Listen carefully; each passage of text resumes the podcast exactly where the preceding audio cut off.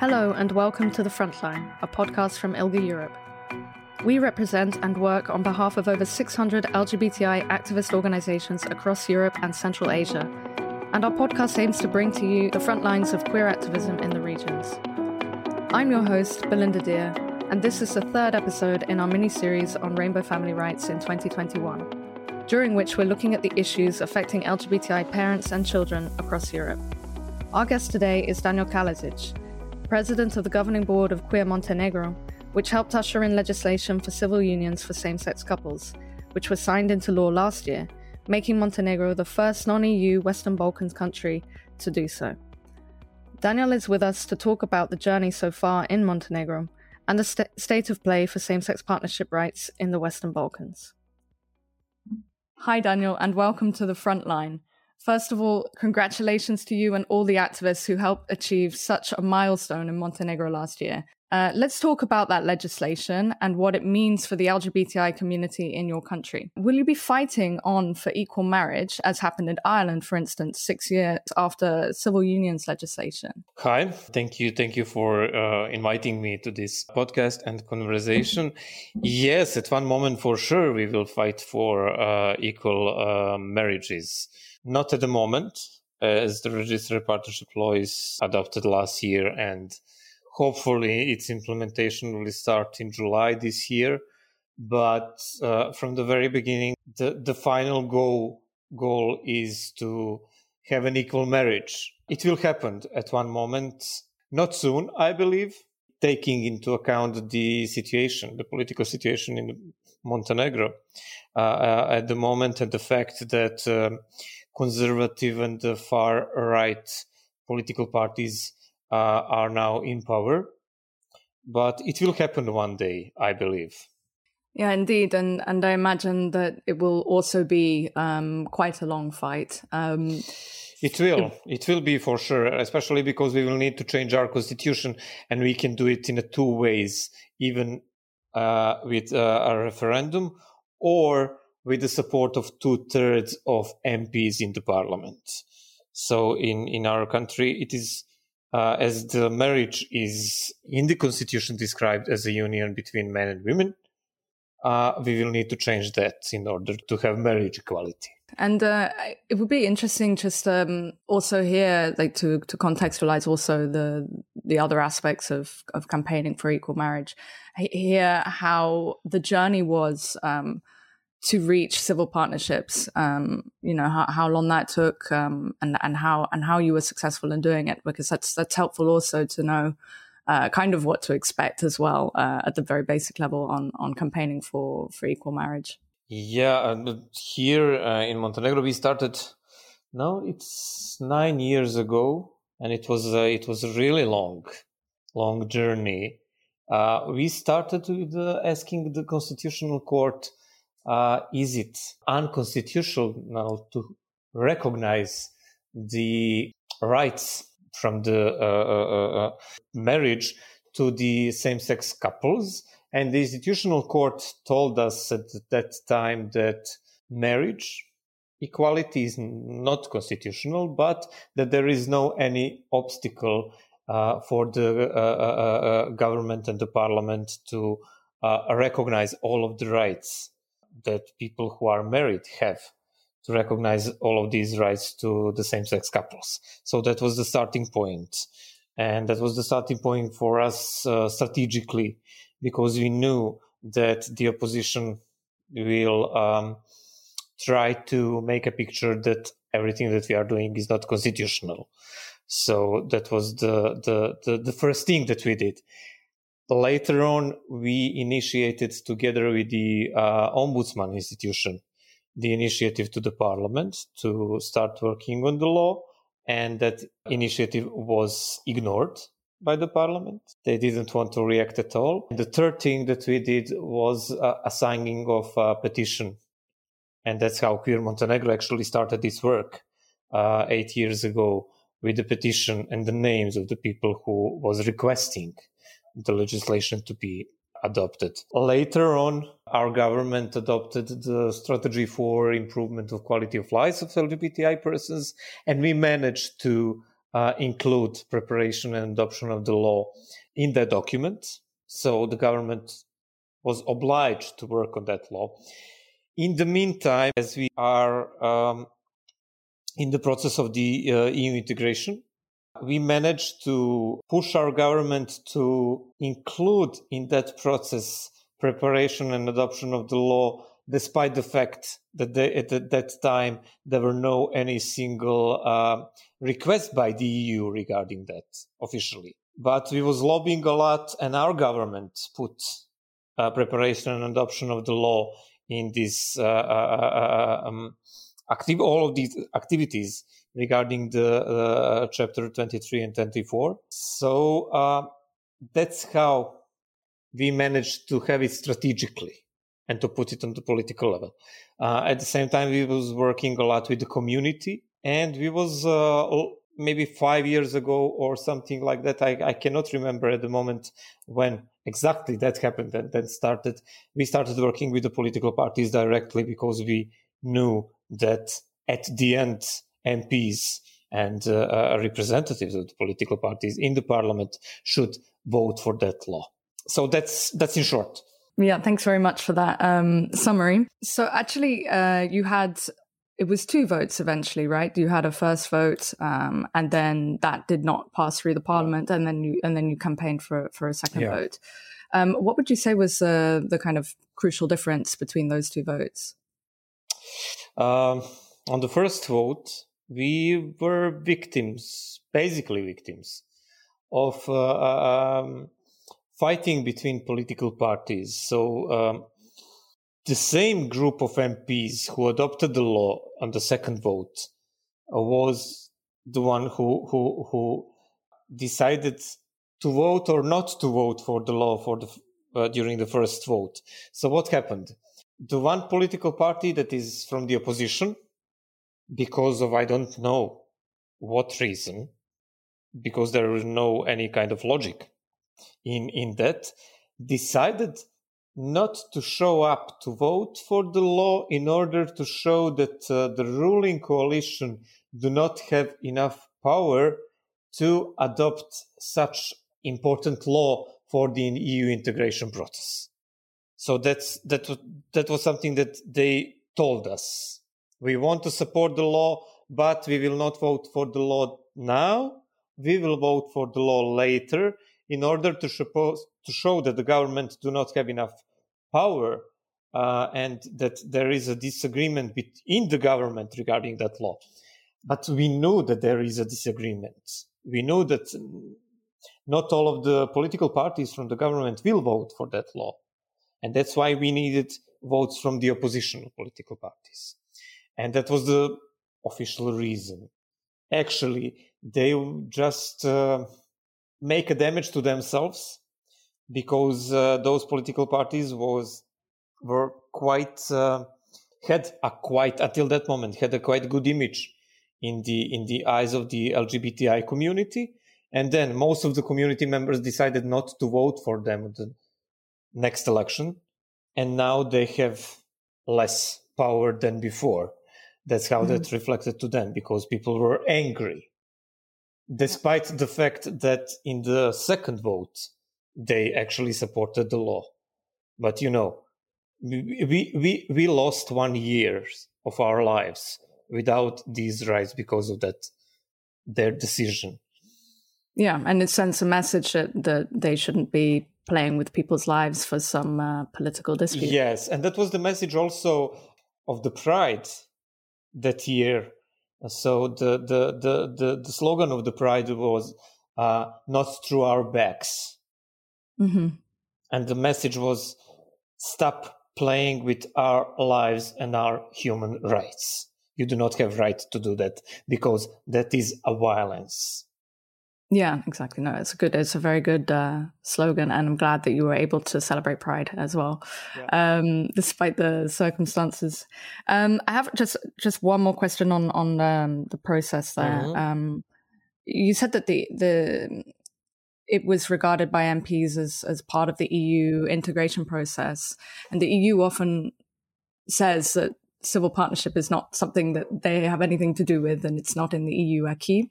But from your experience on the ground, um, is this something that the EU is actually supportive uh, on? Absolutely. Absolutely. Great. We had uh, amazing and constant and really strong and important support uh, by the uh, EU institutions based in Brussels, but the EU delegation in Montenegro. And basically all of these steps that we took on our on our way towards the the adoption of the law were directly supported by the EU delegation to Montenegro through the projects also. And the first draft of the law is uh, uh, unofficial draft of the law is adopted with their support, and the second uh, uh updated draft of the law is also prepared with their support and define on at, at a later stage when the official uh, working group is established the, the the whole work and the preparation of the law and all of the actions and the campaigning were supported by the EU delegation to Montenegro. So, uh, despite the fact that there is no official, uh, let's say, it, uh, obligation at that time, now we have because we have decisions of the Human Rights Court, and now all of the countries are obliged in some way to to, mm-hmm. to, to, recognize rights. But at that time, uh, they were not. Uh, anti-discrimination policies, equality, and the human rights for all of the citizens and the people is, as as you know, the the the are the basic values of the EU that's why we we we we were strongly supported and we are we still are because we have a lot of work ahead us and the moment at the moment we are working a lot also with the support of the uh, delegation of the european union to montenegro in order to prepare conditions for implementation of the law mm-hmm. Yeah, and and on the implementation, you were saying um, earlier that you now have uh, quite a conservative government. Um, yep. And just just for our listeners, uh, the same-sex partnership law was adopted in July uh, 2020, and then Montenegro changed government in uh, in August, at the end of August. Uh, yes. So um, it would be interesting to know um, how how that implementation is going, considering that the current government uh, is more right wing, but but also whether the people like those in government now actually voted for the, the law in the second no. round because ah yes okay None you were saying that opposition parties might yeah, have done uh, but yeah. that that political party is still in in the opposition okay. but uh, um, the strongest uh, uh, voices against the law were coming from the uh, political alliance democratic front that is now uh, having a majority in the ruling coalition that is now in the power. So uh, the those who were uh, strongly against the law uh, supported this government, and um, that is quite concerning for us, despite the fact that the prime minister said, "Okay, we will not uh, withdraw anything that is adopted." So we uh, know that they will not, uh, you know, uh, withdraw the law or do something like that. But we are expecting that they will block the implementation mm, or even to try to block uh, the implementation uh, in a way that uh, they will not establish conditions for its implementation. to explain you a little bit more detailed, for implementation, in order to uh, register a partnership law will be able to implement in practice, we need to update uh, 26 different laws, and the bylaws should be developed and adopted also, and the procedures and the guidelines. And uh, uh the law should, uh, the implementation of the laws should start in July. So we do not have much time in front of us in order to do all of that uh, work. But if they uh, manage to have the political will, uh, we are ready. We prepared with the support of the European Union, uh, delegation of the European Union to Montenegro. We basically uh, prepared everything for all of the ministries and for the government that they should do, um, including the the the the written amendments of the law that should be sent to the parliament, so they do not have to do anything. They just have to say yes, and they have everything ready. Uh, I we are expecting I cannot say that it's going to be like that for sure, but we are expecting some uh, uh, uh, problems and or obstacles or challenges, let's uh, call it. Um, however, uh, but uh, we are here to to fight for our rights, no matter no matter of what. And I believe that at the end we will we will um, we will manage to to to have everything done in a, in a good way. Great. It's good to hear your optimism on that. And yeah, you've come we so have far. To stay, I, we, I we, we must yeah. stay optimistic because yeah. if we start thinking about negative things, especially in these COVID uh, times, and uh, a lot of negativities are all around us, you know, we will we will not be able to do anything.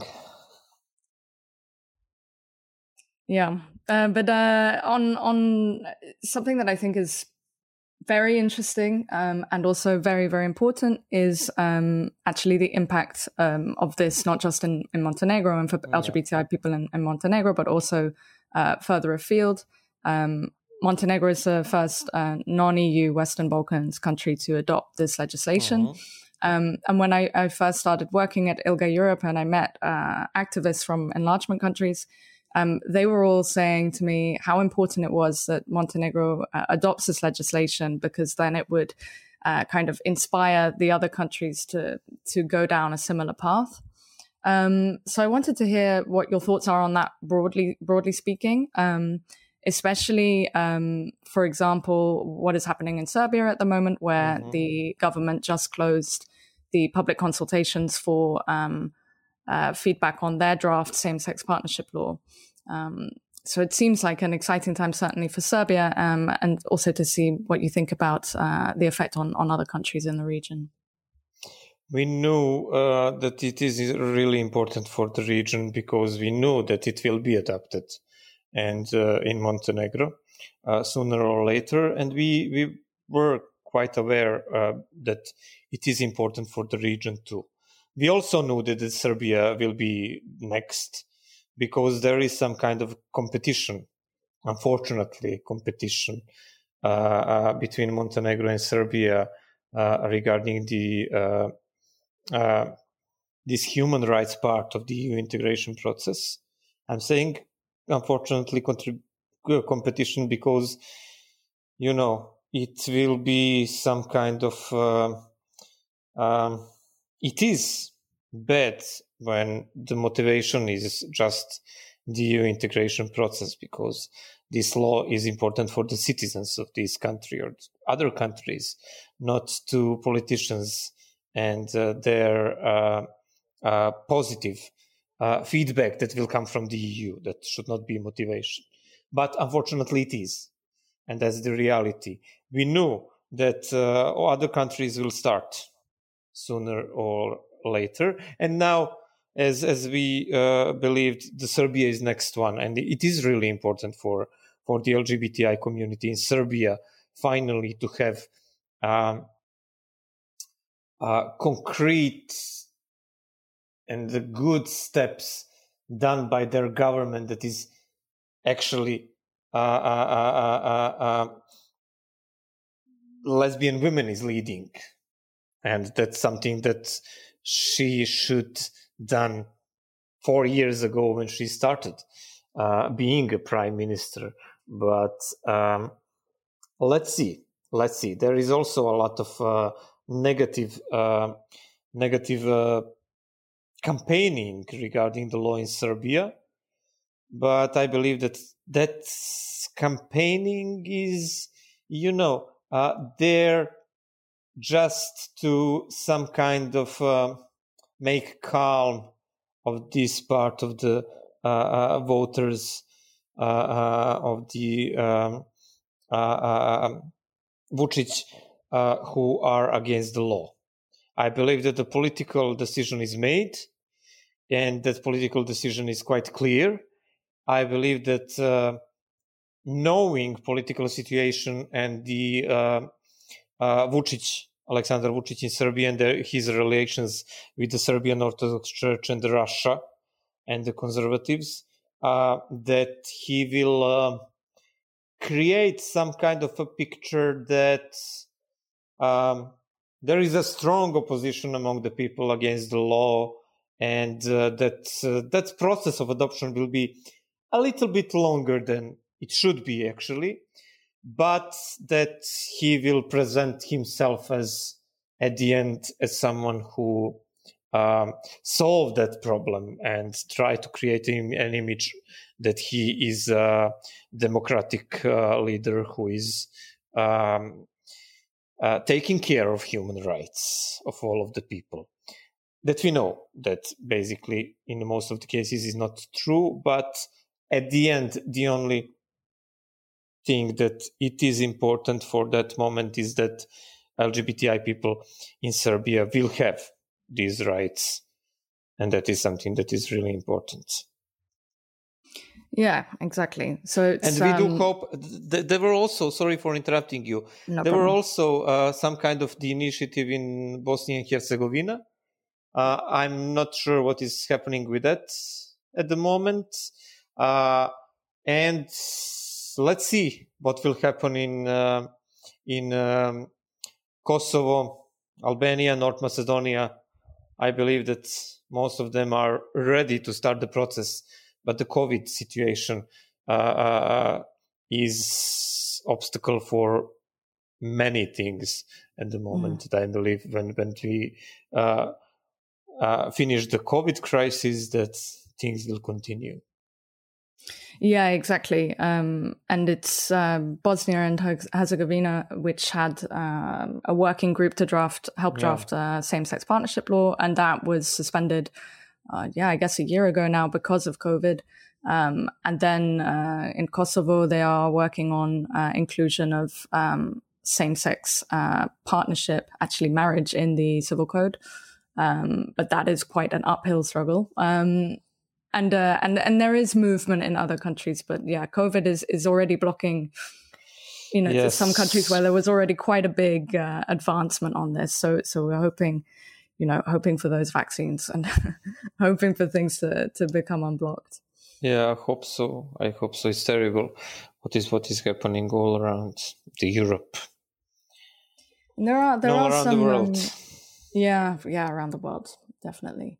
Um, and th- there are some countries that, that still don't have um, same sex partnership within the EU, um, mm. and certainly like in, in, some of the Balkan countries, um, for example, Romania. Yeah. And it is, you know, that EU accession perspective is not there to uh, encourage governments to adopt such a legislation. But what we are seeing is more like increasing a kind of citizen action, taking uh, their cases to international courts. Uh, and for example, in Romania at the moment, there are 13 uh, same-sex couples who have taken their their uh, cases to the European Court of Human Rights um, in January 2020. Um, so we'll we'll see what comes out of that. I think that perhaps um, you know, especially if we have Serbia as well joining Montenegro, maybe this will help crank up the pressure on on even those EU countries in the Balkan area that that that have not adopted same sex partnership. I don't know if you have thoughts on that, but it it, it occurred to me um, and my colleagues. Yes, I, I unfortunately in these countries the law is not adopted before the uh, joining the EU, and uh, we were also uh, in the Western Balkans in in the uh, these uh, EU accession countries uh, uh, uh, was talking a lot between us. When I say we activists for the very first time, we saw that many of the things just stopped. Let's say when the Croatia joined the EU. So uh, public administration and the political parties and the governments, when they finished the process of the joining the EU, somehow they believe that okay, we did everything what we had to do, but it is not true. So that's why we are rushing and trying to use the moment and to use the EU integration process because we know at, at, at one moment when we join the EU, everything is going to be much slower and harder to achieve, unfortunately, mm-hmm. because the main motivation is joining the European Union. And that's why we have uh, more political will than we will have at, at one moment when we join. And it is also for, for the EU maybe to at one moment reconsider uh, uh, uh, the requests from the uh, you know from the um, countries that are willing to join the EU and to directly include uh, family rights of the uh, uh of our communities of the LGBTI people as something that countries just must recognize because uh, despite the fact that this is a value of the European Union that this is something that European Union is, as as we was talking before, directly supporting politically uh, with uh, grants to NGOs for the actions and things like that. Uh, until the moment when these became direct requests from the all EU members or from the all countries that would like to join the EU, there is a, difference between us and people who are heterosexual. And that is not okay. So I believe that at one moment EU will just must to to to take a standing point and say, okay, we need equality for all of the people. And our request regarding the equality must be same for all of the people. And that should be our request from all of the countries.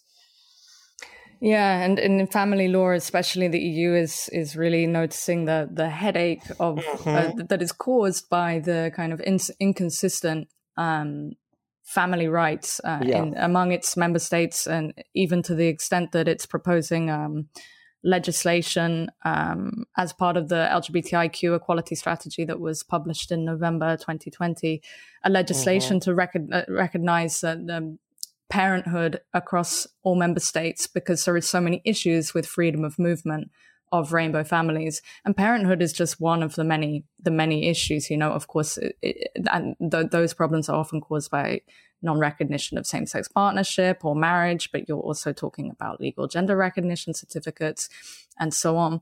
Um, so indeed like family law should i mean clearly needs to be harmonized but unfortunately um, it is not something that the eu has as much competence in and many member states yes. currently are quite um, resistant to the eu overstepping in the in the area of family rights um, but just mm, yeah just to sorry just because we're we're getting a bit short on time and yeah, just yeah. um just to kind of finish up it would be nice to end on a another hopeful note.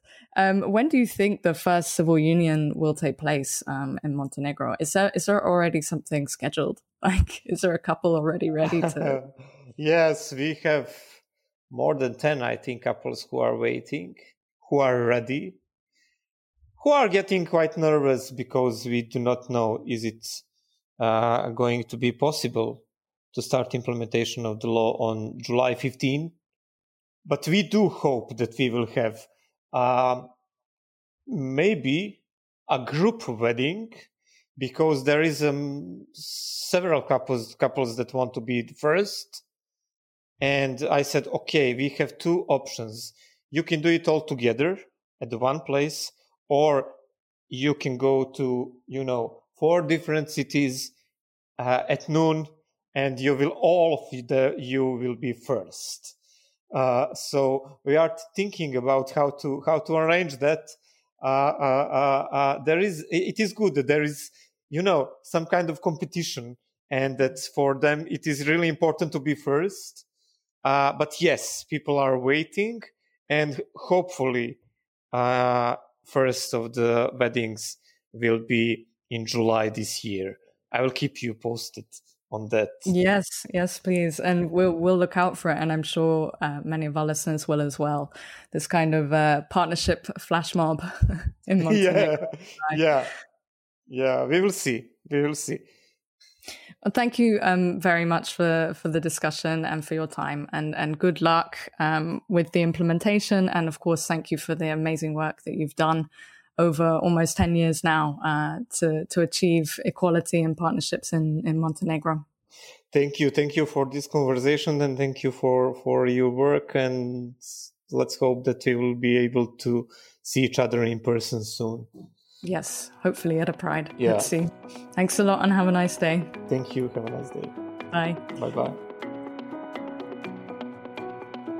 You have been listening to The Frontline ILGA Europe's LGBTI activism podcast. Please subscribe, like, or comment wherever you listen to our podcasts, and tune in next time when we'll be talking about the situation for rainbow families in Eastern Europe. Bye for now.